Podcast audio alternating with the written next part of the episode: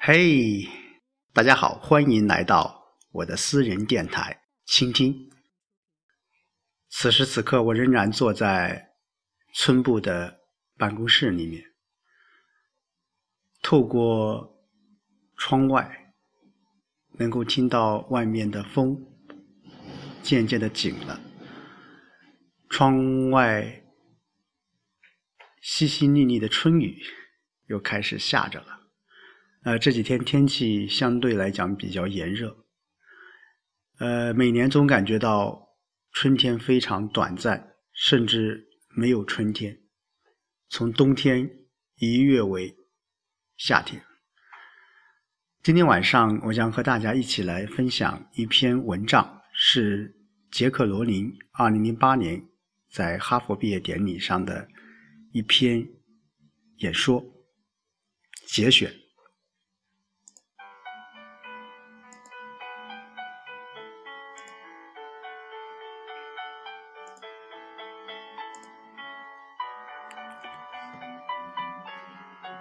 首先，请允许我说一声谢谢。哈佛给予我的不仅仅是无上的荣誉，还有连日来因为一想到这个演讲带来的恐惧，以及恐惧导致的整整恶心，让我减肥成功。这真是一个双赢的局面。现在我要做的就是深呼吸，眯着眼睛看着眼前的大红。横幅，安慰自己，只是在世界上最大的矮人大会上发表毕业演说是一个巨大的责任。我的思绪一下子回到了自己毕业典礼上。那天做报告的是英国著名的哲学家 Mary Walker，通过对他的演讲的回忆，对我写今天的演讲稿给予了极大的帮助。因为我不记得他说过的任何一句话，这个发现让我释然，让我不再有任何的恐惧。我可能会无意中影响你，放弃在商业、法律或政治有前途的职业，而为眩晕的渔业成为一个快乐的魔法师。你们都明白，如果在若干年后你还记得“快乐的魔法师”这个笑话。说明我已经超越了 Bronze Mare Work。可实现的目标，个人提高的第一步，其实我为今天应该告诉你们什么已经殚精竭虑了。我曾问自己，我从毕业到现在的这些年里，学到和了解了什么重要的教训？我已想出了两个答案。在这个美好的一天。当我们正聚集在一起庆祝你毕业的时候，我已决定与你们谈谈失败的好处。另一方面，你们站在现实生活的门槛上，我要歌颂至关重要的想象力。这些似乎是不切实际或似是而非的选择，但请原谅我，让一个已经四十二岁的人回顾在他二十一岁毕业时的情景。是个让人有点不舒服的经历。可以说，我人生的前一部分一直挣扎在自己的雄心和身边的人对我的期望两者之间取得平衡。我一直深信，我唯一想做的是写小说。不过，我的父母两人都来自贫穷的背景，而且没有任何一人上过大学。他们都坚持认为，我过多的想象力是一个令人惊讶的个人怪癖，绝不可支付按揭或保证安稳的退休金。他们希望我拿到一个职业学位，可我想，学习英语文学最终达成一个折中的意见。现在想起来仍不令人满意，最终。我去学习现代语言，几乎刚把车停在路尽头的墙角，我放弃了德语，并逃到了古典文学的殿堂。我不记得是否告诉我的父母我是学习古典文学的，也许他们很可能在我毕业那天才第一次发现我的专业是什么。在这个星球上的所有科目里，我想他们会认为，再没有比希腊神话学更糟糕的了。我想澄清一下，我不会因为他们的观点而责怪我的父母，埋怨父母给你指错方向是有时间段的。当你找到自己可以掌握方向时，你就要自己承担责任了。尤其是。我不会因为自己希望不要经历贫穷而责怪我的父母，他们是贫穷的，我也一直很贫穷。贫困带来的恐惧、压力，有时是绝望，这意味着屈辱和苦难。用你自己的努力摆脱贫困，这确实是一件对自己而言骄傲的事情。但贫穷本身，只有对傻瓜而言才是浪漫的。我在你们这个年龄时，最害怕的不是贫穷，而是失败。像你们这样大师，我明显缺乏在大学学习的动力。我花了太久在咖啡吧写故事，而在课堂的时间就很少了。我有一个通过考试的诀窍，并且数年间一直认为我的生活在我的同龄人中是成功的。现在，我不愚蠢的假设，因为你们的年轻。天才和受过良好教育，就从来没有困难或心碎的时刻。才华和智商从来不会对命运的反复无常有所准备。我也不会假设大家都坐在这里冷静地满足于自身的优越感。但从哈佛毕业的事实表明，你们对失败不熟悉，害怕失败像渴望成功一样强烈。事实上，你对失败的理解可能和普通人对成功的看法不会太远，因为你们已经站在如此之高的位置。最终，我们所所有人都必须自己决定什么构成失败。但如果你愿意，世界是相当渴望给你一套标准的。因而，我可以公平地讲，从任何传统的标准看，在我毕业仅仅七年后的日子里。我的失败就达到了空前的规模，一个异常短暂的破裂的婚姻，失业，一个单亲家长，像在新一代英国的穷人一样，只是还没有到无家可归的地步罢了。眼前时刻浮现着父母和自己对未来的担心。按照惯常的标准来看，我是我所见过最大的失败者。现在。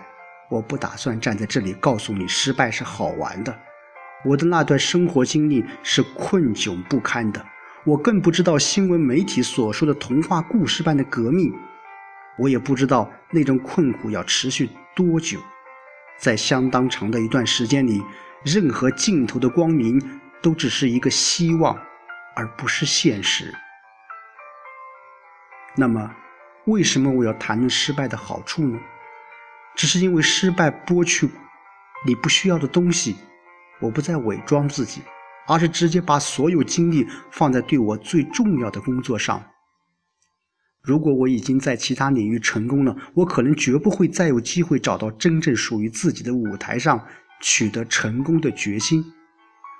我重新获得了自由，因为我最害怕的已经发生了，但我还活着，我还有一个我深爱着的。女儿，还有一个旧打字机和一个大创意，所以困境的谷底成为我重建生活的坚实基础。你可能永远不会有我这种失败的经历，但有些失败在生活中是不可避免的。毫无挫折的生活是不存在的，除非你生活的万般小心。可有些失败还是会发生，失败让我内心安全。是我从通过考试中没有得到过的失败，教会我一些不能用其他方法获得的东西。我发现自己有坚强的意志，比想象中还多的原则。我也发现我拥有朋友，他们的价值远在红宝石之上。从挫折中得到知识，将使你更加明智和坚强。也就是说，你比以往任何时候更有能力生存。你从来没有真正认识自己，或通过逆境的检验认识到你朋友的力量，直到两者经受逆境的考验。对所有人而言，这种认知是一个真正的礼物。这是痛苦的胜利，比取得任何资格有着更高的价值。给我一部机时间机器，我会告诉二十一岁的自己：个人的幸福在于明白，生活并不是。看你的所得或成就，你的资历、简历都不是你的生活。虽然你会遇到很多和我同龄或者更老一点的人，依然混淆两者。生活是困难的、复杂的，超出任何人的控制。谦恭地认识到这一点，将使你经历沧桑后能够更好的生存。你可能会认为我选择第二个主题——想象力的重要性。因为这是重建我生活的一部分，但事实并非完全如此。虽然我永远捍卫睡前故事的价值，我已经学会了想象拥有的更广泛的意义。想象力不仅是人类独具能力，设想还不存在的事物是所有发明和创新的源泉。这种改造和揭露的能力，使我们能够对自己未经历的苦难产生同理心。其中一个影响最大的经历，在我写《哈利波特》的生活之前，但大部分是在我随后写的那些书里。这个想法形成于我早期的工作经历。在二十多岁时，尽管我可以在午餐里悄悄写故事，可为了付房租，我做的主要工作是在伦敦总部的大社国际研究部门。在我的小办公室，我看到了人们在匆忙中写的信。这些信是从极权主义政权那里偷运出来的。那些人冒着被监禁的危险，告知外面的世界他们那里正发生的事情。我看到那些无迹可寻人的照片，由他们的家人或朋友铤而走险地送到大赦国寄来。我看过拷问受害者的证词和被害的照片，我也读过笔记、目击证人的供词及即决审判。和处决、绑架和罪犯的档案。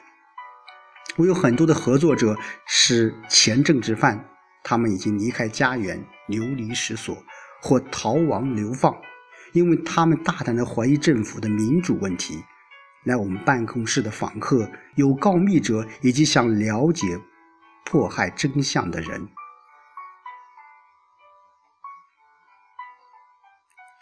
在二十岁、二十一岁时，我从古典文学中学到很多知识，其中之一我所不明白的是希腊作家普鲁塔克所说的：“我们内心的实现将改变外在的现实。”那是一个多么惊人的论断，并在我们生活的每天被无数次的论证。